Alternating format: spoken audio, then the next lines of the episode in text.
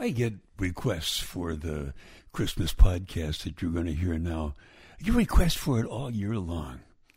Features my favorite rendition of the first Noel, as performed by our son and podcast master, David Summer.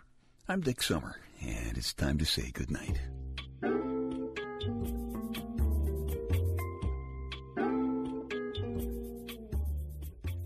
This is a quiet place to rest your head, a safe place to hide a hurting heart, a gentle place to fall. We just call this place goodnight. If you ever took a class in statistics, you know how that can put you to sleep. But sometimes they're kind of interesting, and people in radio and baseball people both love statistics. And the radio guys this year say that uh, the number five favorite Christmas song so far this year is the Eagles' Please Come Home for Christmas. Number four is Andy Williams' The Most Wonderful Time of the Year. Number three is Jose Feliciano's Feliz Navidad. Number two is Nat Cole's Christmas song. And number one is Burl Ives' Holly Jolly Christmas. I have uh, one of my favorite Christmas songs coming along just a few minutes. It is by my son Dave, who is both a musician and a computer programmer. He takes care of this pod program. If were not for Dave, we would not be talking right now. Radio and baseball both love statistics, and I love them both. I batted a thousand one year. I never let the guys forget it. The only time I got up to hit that season, I hit a screaming line drive over short. So I was the league's one hit wonder that year. It's just a fun thing for me, but think about how having a big hit, but only one hit ever, must be for some people, like, like Gene Chandler, even changed his name legally to the Duke of Earl, and he never had another hit. Think of the terrible frustration the singing nun must have felt. She left the convent to chase a musical career, and she never had another hit.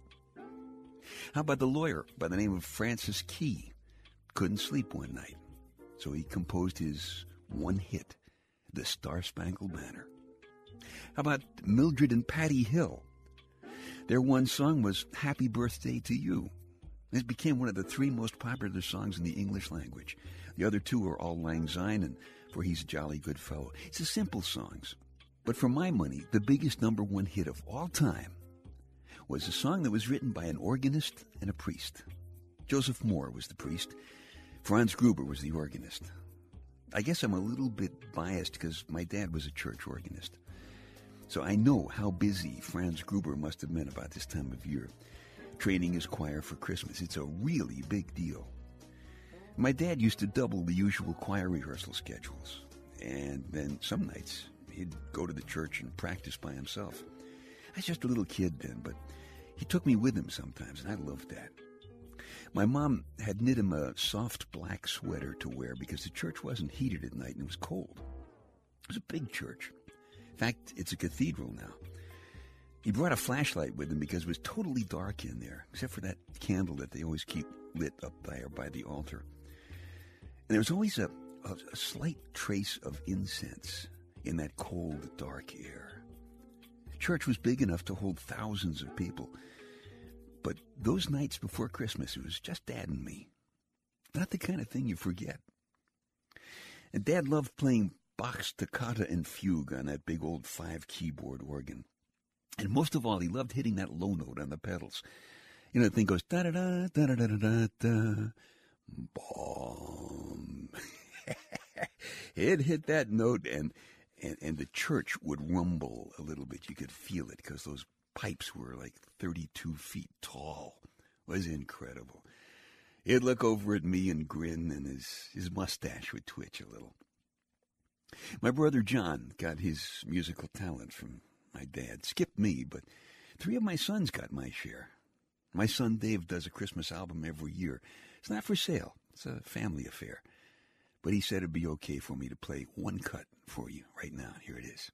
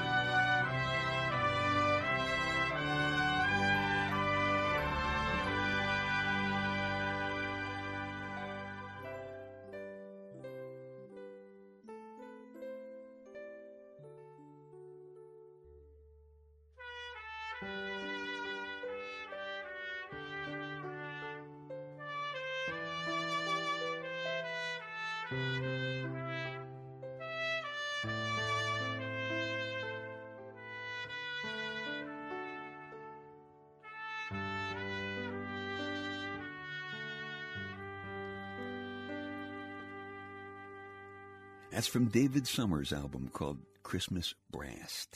And yes, one guy played all those instruments. A little proud of him. He called my dad Grosspop. I think Grosspop would be pleased and proud. In fact, I bet his little mustache would twitch. But we were talking about another long ago organist by the name of Franz Gruber a few minutes ago. It seems that after all of that long, hard work preparing the choir for that big Christmas Eve night, a little mouse got into the organ and, and ruined it by chewing through the bellows so you couldn't use it. And without the organ, the choir couldn't sing all that complicated music. So Father Mohr, who is the pastor, sat down and he wrote a little poem. And Franz Gruber, the organist, composed the music for their one-hit wonder. Franz Gruber played it on the guitar and the choir had no trouble singing along. It was so simple. It was Silent Night.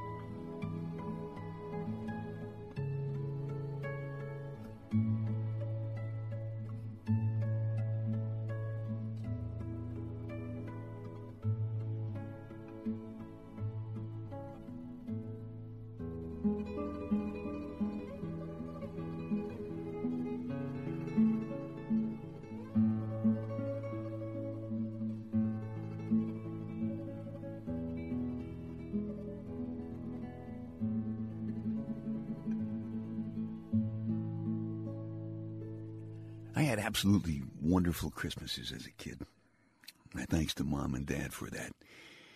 And my thanks to my lady Wonder Wench for not spoiling things by making me grow up.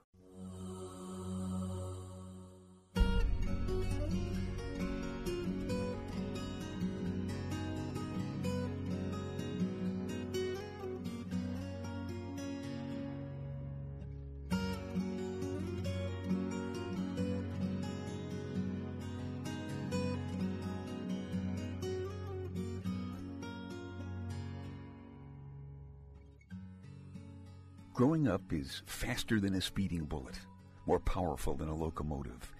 It jumps the tallest people with a single crunch. Growing up teaches you that you'll never catch a squirrel. It chases you in out of a summer rain. It warns you not to laugh too loud. It sits you on a chair instead of the rug. It keeps your shoes on. Growing up disguises you. It hides your kid name that means something like Shorty or Hot Lips behind a Mr. or Ms. It even makes you answer when a clerk shouts, next. Growing up means no more trying to look through walls with x-ray vision or running fast enough to really fly, even when you're wearing new sneakers with Superman's signature right there on the ankles. It's finding out that the new moon isn't really God smiling down at you so you won't be afraid in the night. It's finding out that your father isn't the strongest man on the block. But if you're a boy, you mustn't cry about it. And you mustn't kiss him goodbye, even when inside you're afraid that he might not be back. Growing up is carefully learning the differences between the good guys and the bad guys, and it's finding out that you're a bad guy for liking the touch and feel and scent of people you mustn't even touch yourself. Growing up is trying to hire Santa Claus. I'm no Peter Pan trying to hide in Never Never Land. I just like cold chocolate milk better than martinis. And I'd rather play crazy backyard football with some friends than watch perfection on the tube. And worst of all, sometimes I have to admit I cry. I'm no Peter Pan looking for a Wendy to mend my socks and cook my supper. I have a mother. One's my quota. I'm me. I'm looking for you. I want your inner quiet. I need your center of gravity. Will you risk letting me mean so much to you that you scream inside?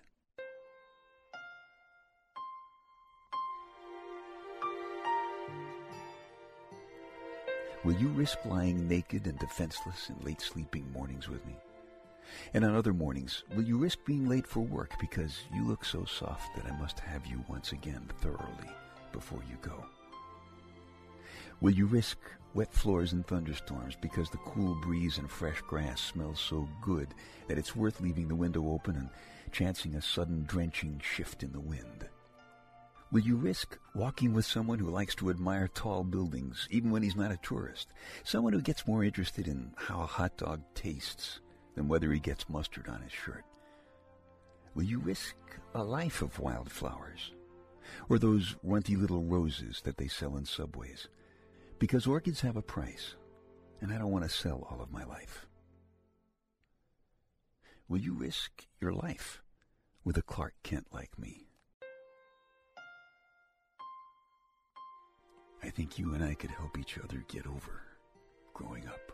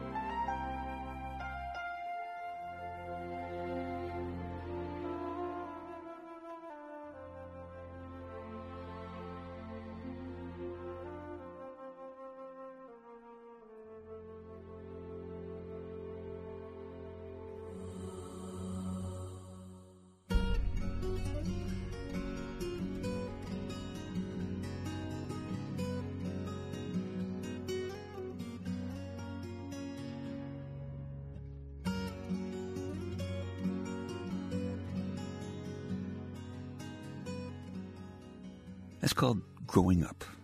It's from the Love and Touch CD. If you like it, you can just keep this pod program, or if you prefer, you can go back to dicksummer.com, click on the CD Baby icon, and download a fresh copy. Or you can check out the whole album the same way, whatever works for you. So, what have we learned? One hit wonders can be wonderful, but also dangerous to the people who make them. Sometimes computer programmers can make music that make their fathers and their grandfathers very proud. And you can feel like a kid again if you really let yourself get into Christmas. And if you spend your life with exactly the right person, you don't ever really have to fully grow up.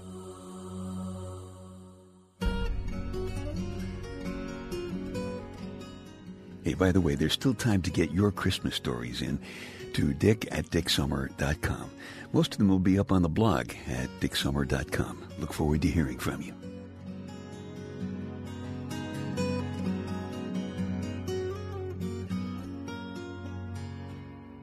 Okay, time to tuck you in now. I'm Dick Summer, and I hope you'll come back soon for a gentle place to fall. A quiet place to rest your head. Safe place to hide a hurting heart. Nice and easy now. Couple of deep breaths. Come on. There you go. Just one more. That's better. All the way to sleep. All the way to sleep. Good night.